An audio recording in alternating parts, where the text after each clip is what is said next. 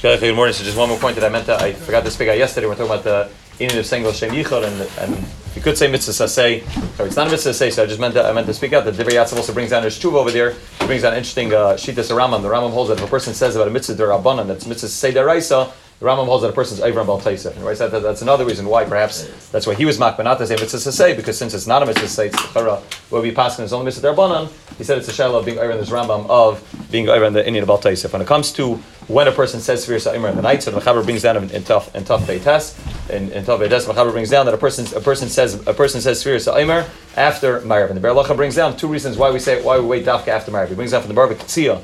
The reason is because the way they used to daven Ma'ariv, they daven Ma'ariv before this man, and Memela, a person wasn't able to say Sfir Sa'imer before Ma'ariv, you have to say Sfir Sa'imer after Ma'ariv only once his man came in. Like we mentioned yesterday, we have we to wait until Tzeis at least to say Sfir Sa'imer. The other reason he brings down, he brings down from the Chayk Yaakov is Tadr Shena Tadr Tadr Kaidim, since the Chiv of Kriyishma and the chiv of kriyish, the, the mitzvah of kriyishma is something which is taught on a regular. It's, it's every night, and Sfir Sa'imer is only only for uh, only during, only during the period of Sfir Sa'imer. Mela Tadr Shena Tadr Tadr Kaidim. The Paiskim discuss a shallow when a person walks into shul late. A person's coming a person's coming late to late to davening, and a person's not going to go to another minyan. You're coming at the end of davening, and the tzibur is up to the tzibur is up to Sfir Sa'imer, and you plan on davening bichidus afterwards. Whether it's better to daven, whether it's better to say Sfir Sa'imer then and not have the not have the mile of Tadr Shena Tadr because he's saying Sfir Sa'imer before. Kriyishma, but you'll have the Maila of Berevam Hadras Melech, or is it better to wait and just say Svir Sa'imer Bichida? So they bring down the, the Eshel Avram.